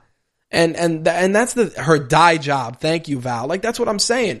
Like, I'm not sitting here trying to be an advocate for women's rights or whatever. That's that's not this this isn't that type of show. You want to watch you want to hear that shit, you got to watch like Bill Maher or anything else. But I just feel that we're a lot more intelligent as wrestling fans. Stop going with the easy fucking targets.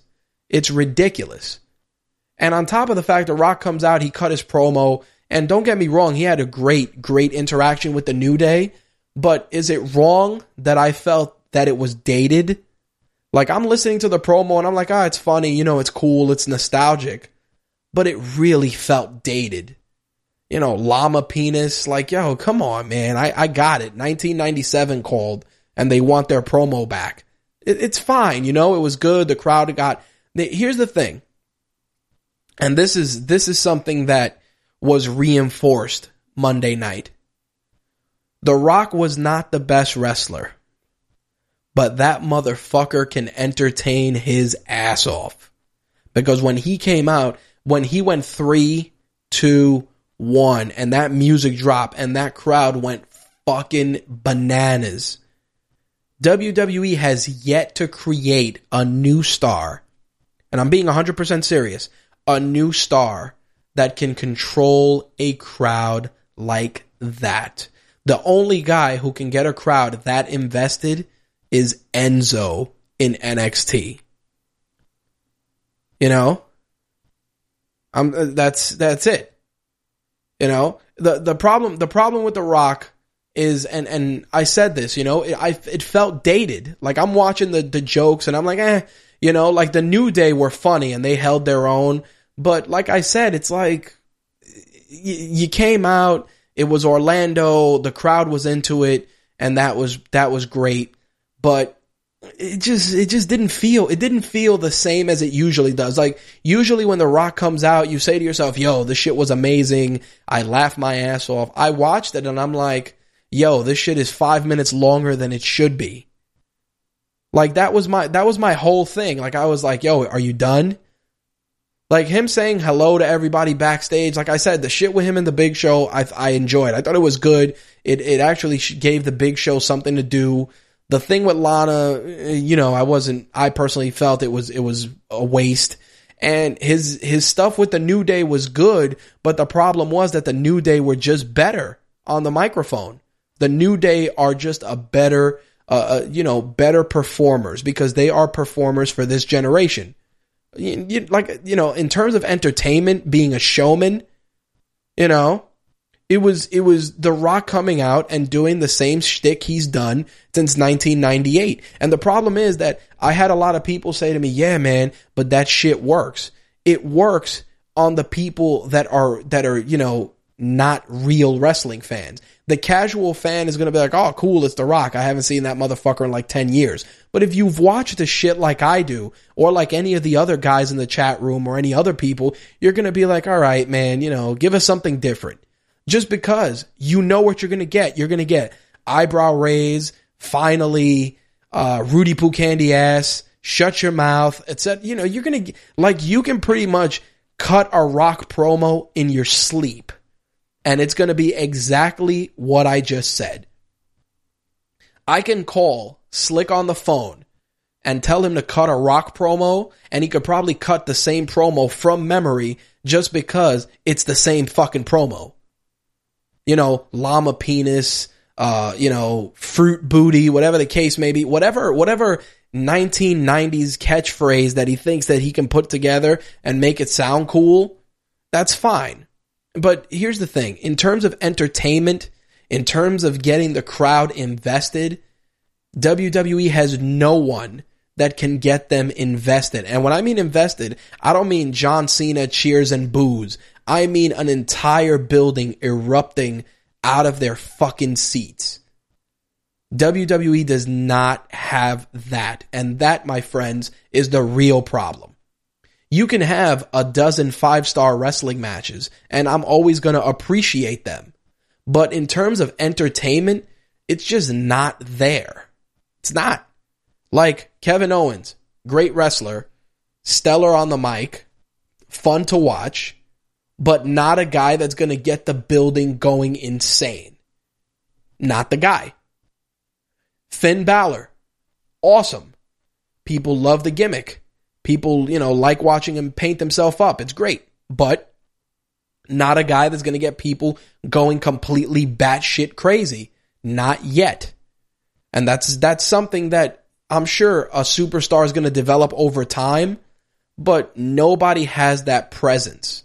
And that's the problem. That's why WWE goes back to these guys uh, you know, a friend of mine, he texted me, he was like, yo, man, again with the fucking old timers. And it's like, because the old timers make people fucking tune in. Raw had a high rating for Monday night. It was really high. And sure, you could say, ah, it was because it was a Raw after the Rumble or there was no Monday night game, whatever the case may be. But they're gonna, people, the, the average person is gonna look at it and be like, oh, well, The Rock was on. That's why the rating was high. This is the type of shit I'm talking about you can always say, "Oh, I like to watch this wrestler," or "I like to watch this wrestler," or "This wrestler's awesome," or "This wrestler's entertaining." But The Rock, Stone Cold Steve Austin, Shawn Michaels to a point, those guys they knew how to entertain. You know, going to WCW, Eddie Guerrero, um, Scott Steiner, Booker T, Jeff Jarrett. Um, whether you loved them or you hated them, they knew how to entertain. Slick says the reality era needs to be more real and less PC. These guys need to w- talk in the ring the way they would talk normally, and eventually they will be a new Rock, a new Austin, and a new Y2J. I agree 100%. When Roman Reigns is out there cutting a, a thuggish promo, when he's talking hood, you know that Roman, that's the real Roman Reigns whenever he's kind of doing like the like the street mannerisms with Dean Ambrose off to the side, that's the real Roman Reigns. Like the Usos. The Usos are being themselves. That's why the Usos are over. The New Day are being themselves to a point, obviously, but they're nerds. They like to have a good time. They like pop culture. They have, you know, they're they're uh, they're you know young younger guys that know all that shit and they know how to be themselves and make it look real. But when motherfuckers are coming out there cutting promos like if they're reading them off the back of a fucking bazooka wrapper, you know that they need fucking help. Period. Jimbo Slice says, it was like sinking my teeth into a McDonald's hamburger in reference to The Rock. And it's true. It's, it's just like, eh, you know, it's, it's comfort food, but it's not good for you. And it's true. Like, yeah, The Rock, it's, it's great to see him and it's great to have the fucking guy come out there and entertain, but it's not good. It's not. You know? Simple as that. Anyway, so, you know, it, it was, everybody's like, yeah, man, The Rock fucking, eh, it was, it was alright. Like I said, I, um, I, th- I think that in terms of how the night progressed, it was good to see him. You know, it was good to see The Rock. I'm like, oh man, it's cool. He was there. Whatever. Did did we need it necessarily? Eh, you know, it was eh. Like like like I saw it and I was like, I wasn't blown away. So I was like, ah, well, you know, it was cool, whatever. But then when I thought about it, I'm like, eh, you know, the Lana thing kind of kind of fucked up. Um, you know, the the the the dated fucking promos. Eh, What can you do? And and and Slick just said it. It's not good. It's not good because he will not be there next week. And it's true. That's that's part of the problem. Like next week when there's no Rock, there's no you know whatever. Maybe Brock Lesnar will be there. Maybe not. But what what do you expect? It's it's not. You have to try and push these guys to be more natural, to be themselves. You know. That's that that's that's how it was, you know. But now, eh, not so much.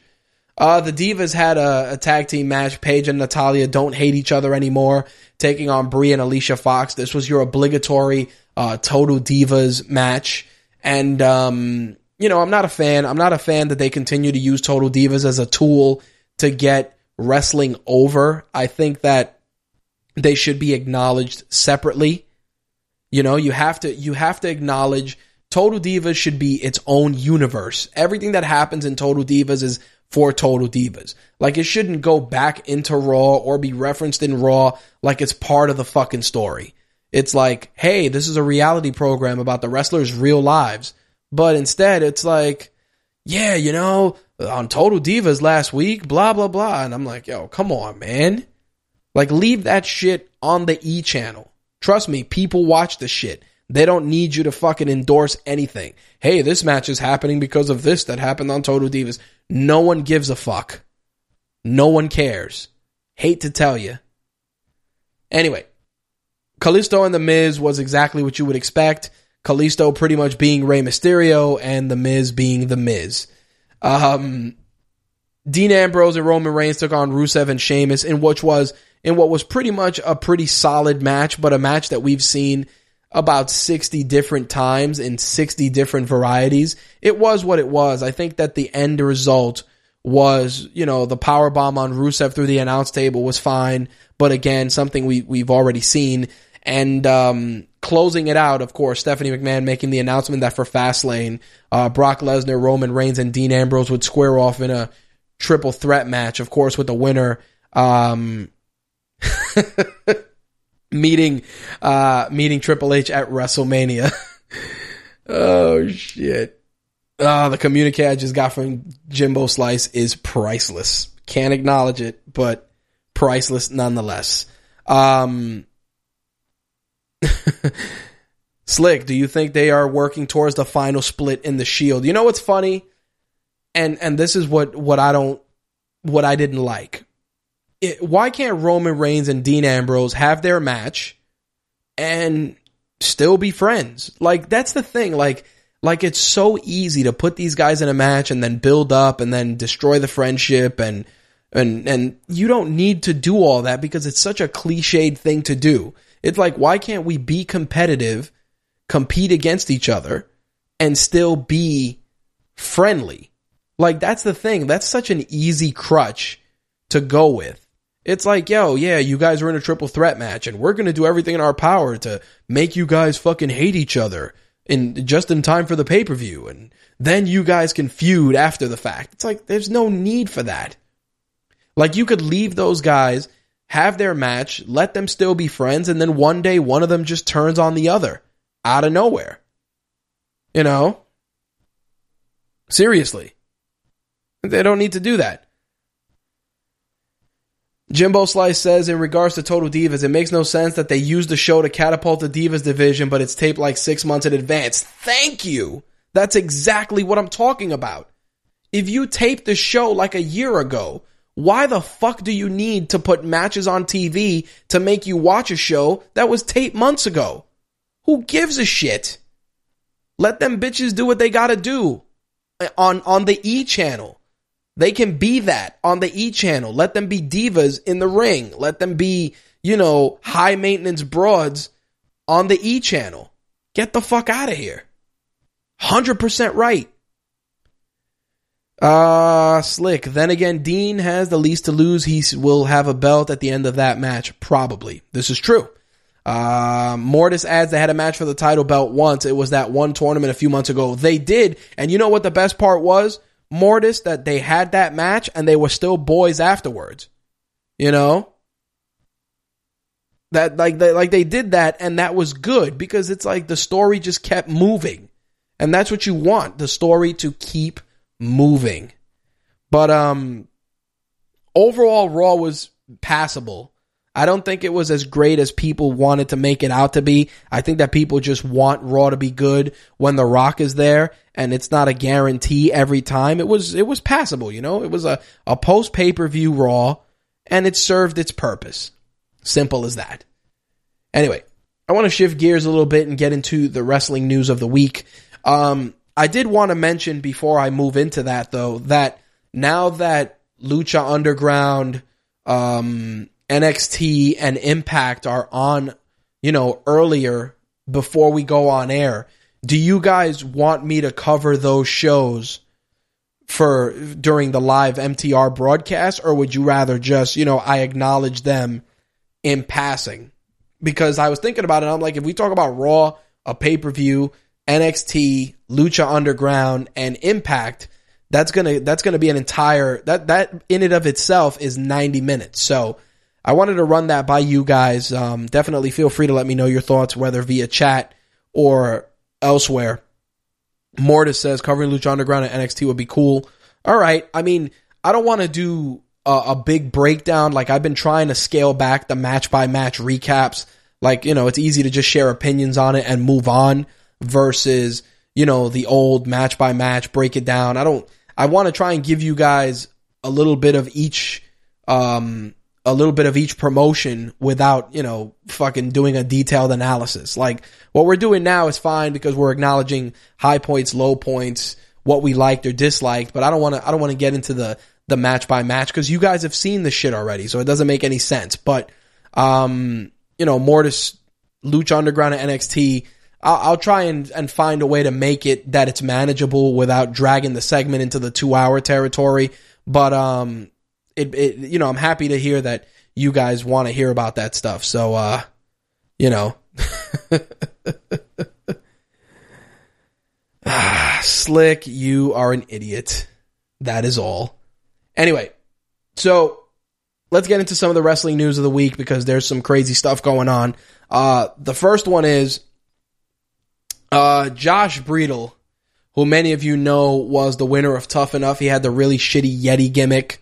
Um, you know, he he put out a tweet calling the show the social outcasts social jobbers. And needless to say, Kevin Owens, Stardust, and many other wrestlers took him to task because the motherfucker has been there five minutes, is not even over, and he's calling people jobbers. It's, uh, needless to say, he was in hot water and it pretty much escalated over the last week. Um, he kind of put out a half-hearted apology. You know, it was like sorry, not sorry on Twitter. And, um, eh, you know, that guy, that guy's probably going to be in the shit house for the foreseeable future. So his fate, his fate is pretty much sealed. Uh, Mortis, you can just let us know if TNA is still on the air or not, then move on. I don't even get Pop TV. Val adds TNA is dead. Uh, Mortis, I wonder what TV station that no one has heard of they'll go to next year. Fuck. Here, here's the thing. TNA is rebuilding. They really are. And, um, they got some pretty decent performers. Uh, you know, EC3 is still solid. I'm not a fan of Matt Hardy being champion because he is. Um, you know, Jeff Hardy's still there. He actually re-signed with TNA because, you know, TNA. and, um, yeah, it is what it is. Um, it's it's crazy. But but yeah.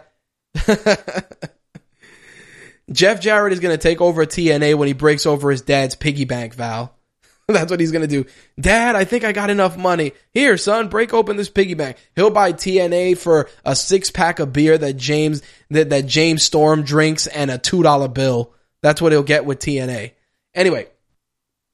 So, as I mentioned earlier, you know, Josh Barnett was doing commentary for New Japan Pro Wrestling with Mauro Ranallo. Now, as many of you know, Mauro Ranallo now is the voice of SmackDown and he is tremendous. Uh, he's definitely going to put Michael Cole out of a fucking job because Michael Cole is a two-bit hack. But, um, aside from that, obviously Josh Barnett is going to need someone to do the English broadcast of New Japan Pro Wrestling. Well, it turns out that AXS TV found him the perfect color commentator, and that is no one, no one other than our very own Jim Ross. Uh, Jim Ross now will be calling matches with um, Josh Barnett for the New Japan broadcast going forward. So Kevin Kelly is going to do the English language New Japan events on NewJapanWorld.com, but the English commentary for New Japan Pro Wrestling on AXS TV is going to be done by Jim Ross and Josh Barnett. My God, my God, Shinsuke Nakamura broke him in half. My God, Kane, what am I gonna do? I think he's dead. Son of a bitch. Son of a bitch.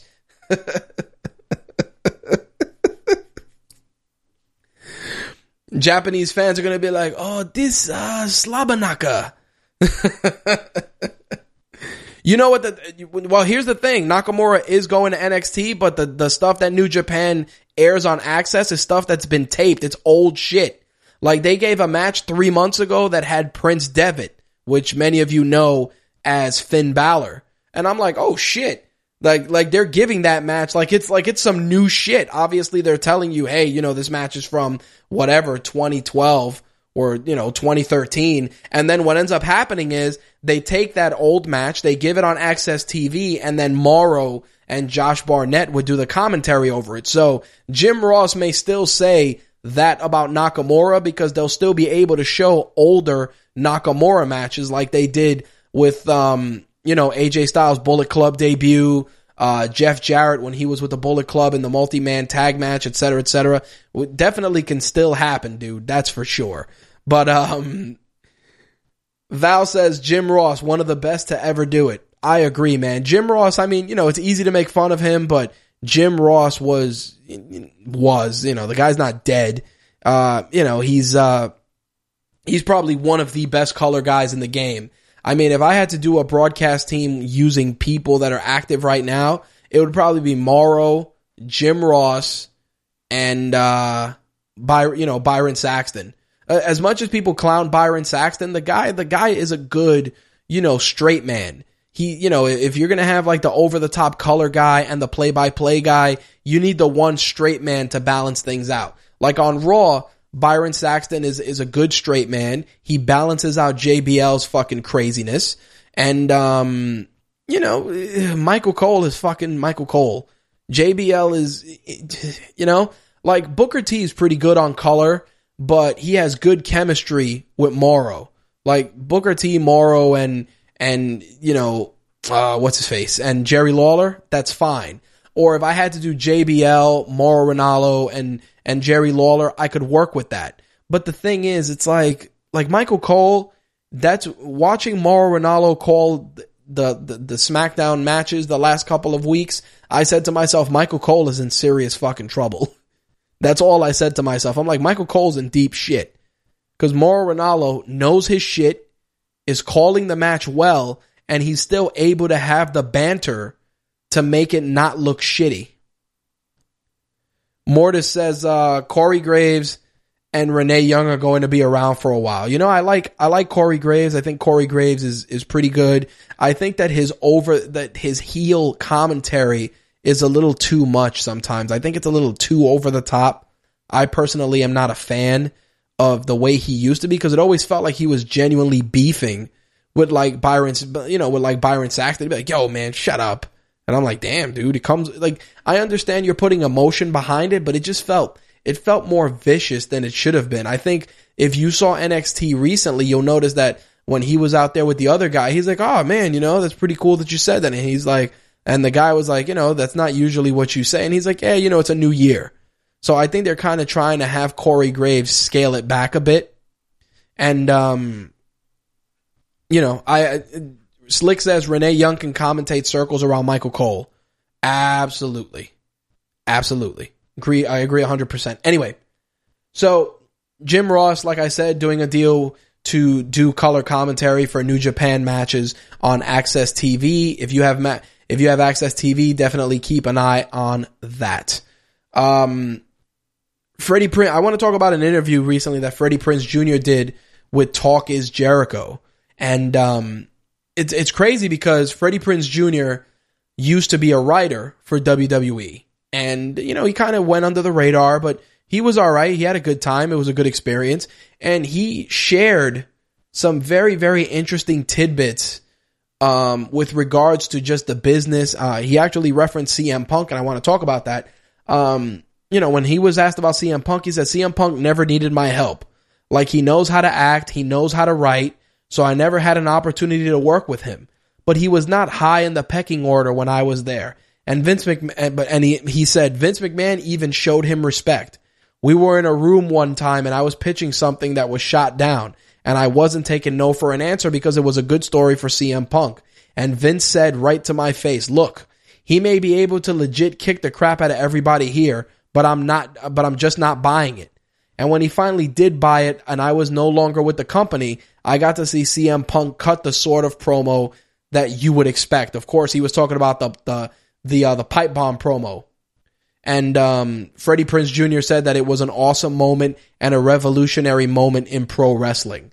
Uh, you know, it's cool to hear stuff like that, like backstage stuff like that, because it, you really, you really wonder what type of a culture it is. You know, when you have to pitch ideas and Vince McMahon goes, yo, this idea fucking sucks, et cetera, et cetera. You know, that was very cool. He also said that Vince McMahon is reluctant to put the title on smaller wrestlers, which we've talked about before, but it's interesting to see a guy like Freddie Prinze Jr. who worked with the company actually acknowledge that. He said a lot of times the writers come up with great stories and talents on, and the talents are on board and they don't think it sucks and they can contribute and it inspires more ideas. And then the knee gets blown and your story sucks and that's just the cold hard facts. And that's why Vince doesn't always like to give the title to a smaller guy because he thinks they're going to get hurt more and that damages the company. It frustrates a lot of fans because some of their guys are the smaller guys. But unless you're built a different way, you can't take that many hits. A lot of the guys can't function injured, and I hate seeing guys get hurt. I hated seeing Seth Rollins get hurt. I hated seeing Daniel Bryan get hurt. I um I, I I disagree. And the reason I say this is because a lot of the big meathead mass monster guys that that wrestled, I remember Batista before he debuted tore his tricep twice. On two first he he tore it, then he healed up and he was getting ready to debut and then he tore it again and then he healed up and he and he debuted. And that's what I'm saying. Like, I don't think it's a question of durability. If you're on the road 300 days a year, you're gonna get fucked up, plain and simple. There's no, there's no way around it. You're gonna get hurt. And that's the thing that bothers me. You know, it's like, oh, you know, the, this guy, you know, the little guys get hurt faster than the big guys. It's not a question of being big or being little or being jacked or being skinny. You get hurt. You're on the road 300 days a year. You are getting hurt. Case in point, Nikki Bella. We don't we don't love Nikki Bella. We don't think Nikki Bella is the best wrestler, but she had to go. For, she went in recently for neck surgery. Her career may be over. Just like that. Blink of an eye. Gone. And that's what I'm saying. She's not super old. It wasn't like she worked a high risk wrestling style. She worked a pretty safe, pretty solid wrestling style. And she's on the verge of possibly being unable to wrestle ever. And that's the shit I'm talking about, you know? And she's not jacked or whatever. She's, yeah, you know, she got fucking, you know, plastic boobs, but aside from that, she's just a regular chick. And she got a neck injury. Her career may be over. And that's what I'm saying. You know, it doesn't matter whether you're a big wrestler or a small wrestler or it, it, it happens. You're gonna get hurt. You know? You know, that's that's just how it is. And and the thing that bothers me about it is the fact that that you know uh, Vince McMahon uses this old school thinking. And uh, I understand, you know, that's just the way Vince is. And you you can't do that. You can't. Like Seth Rollins. Seth Rollins hurt his knee in in and it was just totally out of nowhere. Seth Rollins works fairly safe, but you know, it was just it happened, you know, you you know let me tell you something. I go, you know, I go to the gym 3 to 4 times a week. And I've hurt myself more outside of the gym than in the gym. I I remember I, you know, I got a partial tear in my rotator cuff not because of of training in, in, in the gym, but because I was throwing out a box, there was a, a weight inside that shifted, and my shoulder went back further than it should have, and I got a uh, you know I got micro tears in my rotator cuff. Again, nothing gym related, but I can tell you that as I healed up from that injury, a lot of the shit I used to do in the gym with no issues, I was pretty much forbidden from ever doing and that's what I'm saying. Like, like it doesn't matter, man. You can, you, you know, you could be the healthiest guy in the world and still get fucking cancer. You know, like that's just, that's just how shit is. So to assume that, oh, you know, the big guys aren't going to get hurt as much as the little guys is fucking stupid. It's short sighted and it's dumb. I'm, I'm serious. Like Daniel Bryan, he got concussions. You get concussions. You're fucking being dropped on your head a hundred times, uh, uh, you know, a hundred times a month or more. You don't think you're going to get fucking concussions? Of course you are. Be a break. It's insane. But it was, you know, it was cool to see, um, you know, to get some insight into that. If, if you want to check out the interview, obviously go on iTunes, look for Talk is Jericho, and you can find the, uh, the Freddie Prinze Jr. interview. It's, it's definitely a really good listen. I recommend you check it out if you haven't. It's really, really good. Uh, Val, especially when you have big guys like Brock who just throw motherfuckers and don't think about who he hurts. You know what it is? I think Brock Lesnar gets so wrapped up in being out there that the guy doesn't know his own strength. It, it, you know, that, and that's another thing too. That's how guys get hurt. You know, Brock Lesnar fucking German suplexing you over the head. You know, you, you may get fucked up. that's just the way it is you may get hurt. But, you know, some people, some people just, they want to use all these crutches. I mean, I'm not shocked that Vince would say something like that because, you know, it's fucking Vince. But again, that, that one thing has no bearing on the other. Simple as that.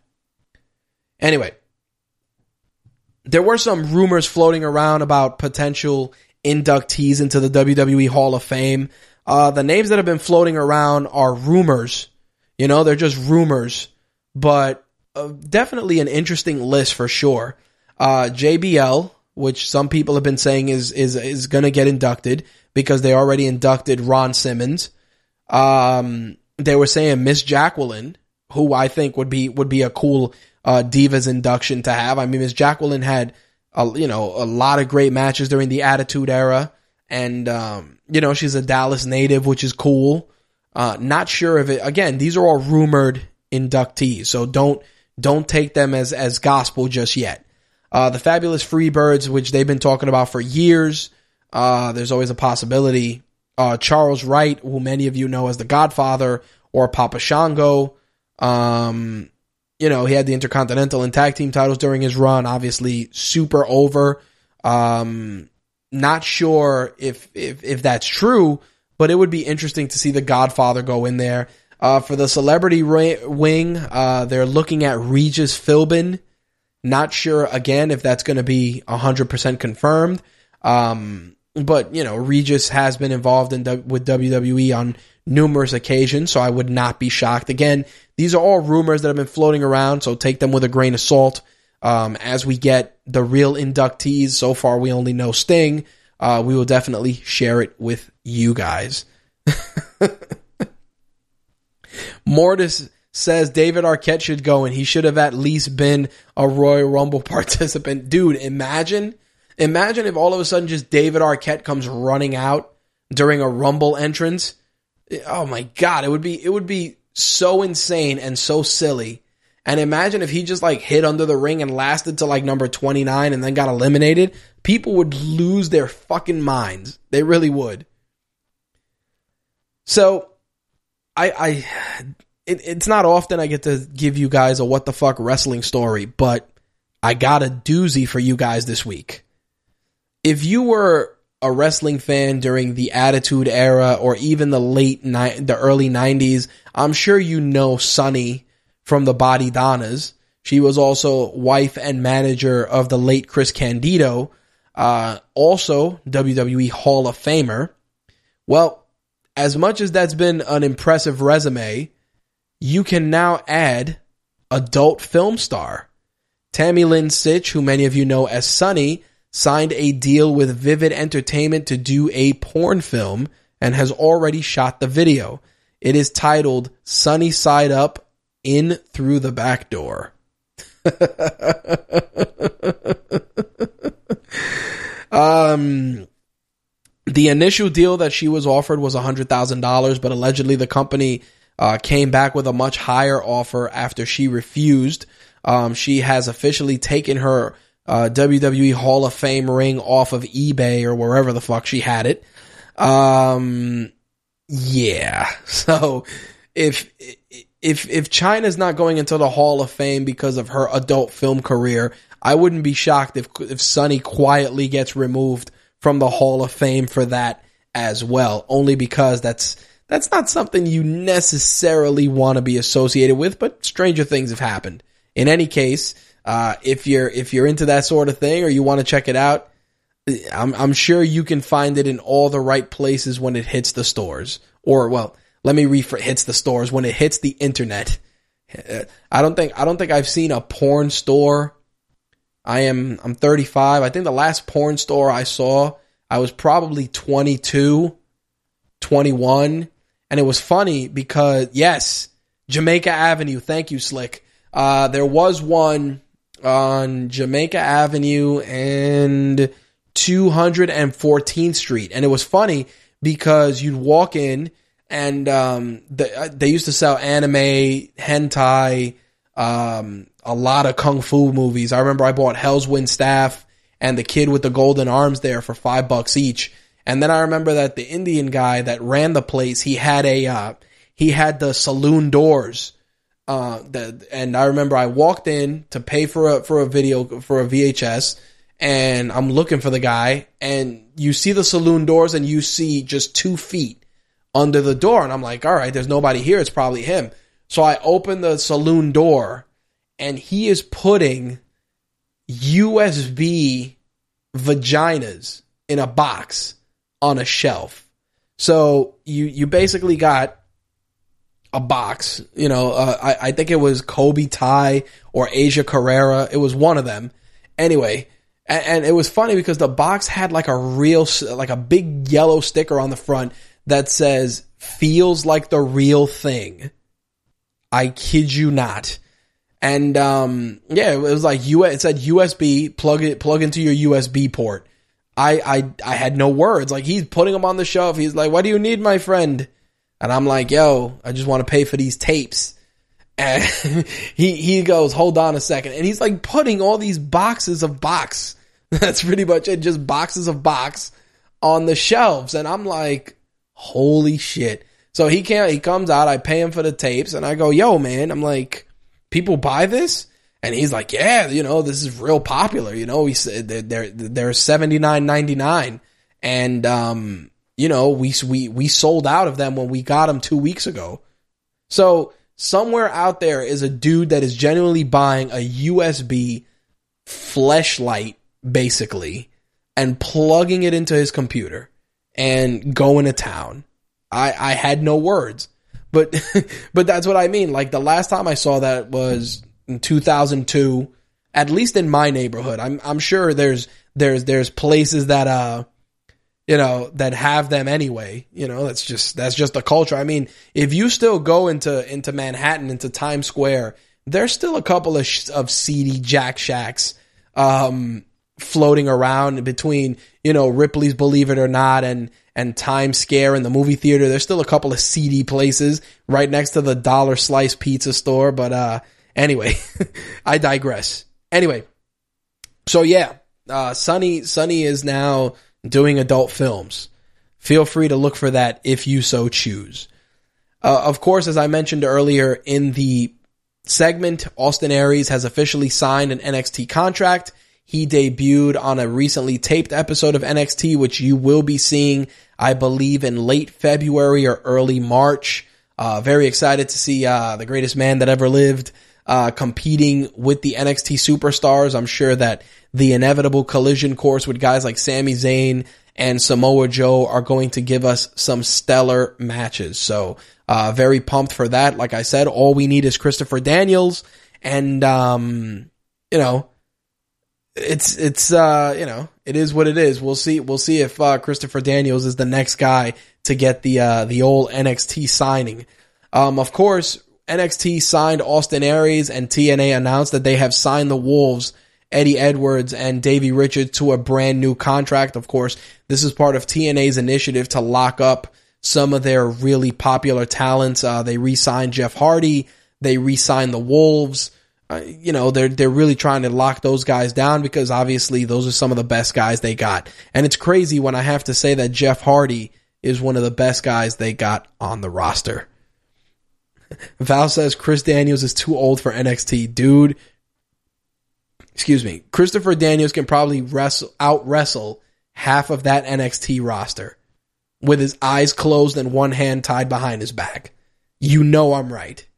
Anyway, as I mentioned earlier, Nikki Bella did mention on uh, in an interview with E Online that she is, you know, she did get the neck surgery. She's going to be getting the neck fusion, uh, the neck fusion surgery. She had a uh, herniated disc, and uh, she also has uh, a portion of the disc uh, sticking out behind her vertebrae, and they're gonna have to get that back in with a bone fusion, which is again, you know, the neck fusion surgery is usually career ending. Um, you know, she did say that in the in the interview she did for E Online. She said there is a potential that this could be career ending. We'll only know when I get out of surgery on Wednesday and when the bone heals. I'll find out if that's the case, but you know, there is a chance that it may be the end. They it may be the end of the line for Nikki Bella. Of course, as the story develops, we'll definitely share it with you guys. Uh, Donnie says that Matt Hardy is the worst.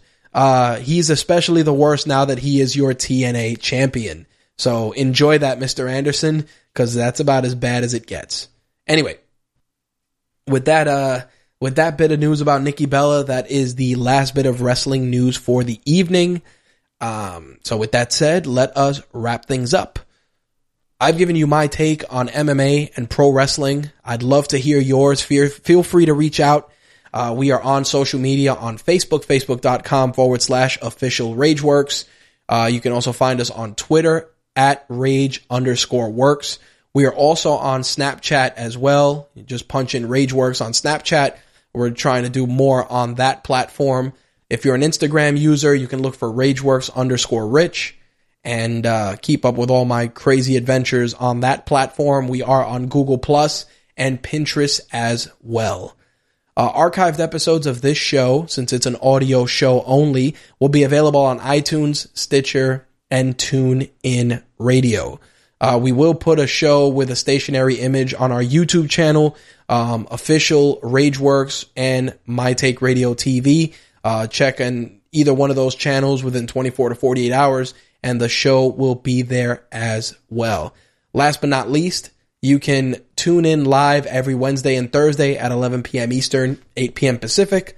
Wednesday nights for our MMA and wrestling show, Thursday nights for gaming and entertainment. I'm so glad to be back on air and giving you guys, you know, some great content. As I mentioned at the start of the show, we're going to do uh, the two shows this week, and I will be attending a conference next week. But that's fine because it'll allow us to finish uh, our work on the studio and finally get the uh, broadband internet running effectively with some good high speed, so we can give you guys 1080p or admit 720p and 1080p streaming video. So keep an eye out for that. We're gonna obviously try and share as much of the studio as we can while it's in progress. But you're not, you guys aren't going to see the full product until we go live. Uh, February, it's going to be February 10th and 11th. And we're also going to be covering Toy Fair that weekend as well. But if anything changes, of course, I will keep you guys posted. Thank you guys for joining us. You know, as always, apologies for the uh, technical difficulties we had at the beginning of the show. We should have everything resolved when we come back uh, second week of February. But until then, feel free to enjoy some of the other shows from the Rageworks Network, including Black is the New Black, the regular season sportscast, and of course, The Buried Show. As always, feel free to reach out if you have any questions or concerns via email, rich at rageworks.net. I'm out of here, guys. Thanks for listening. Hope you guys enjoyed the show, and I will see you later. Peace. That's all, folks.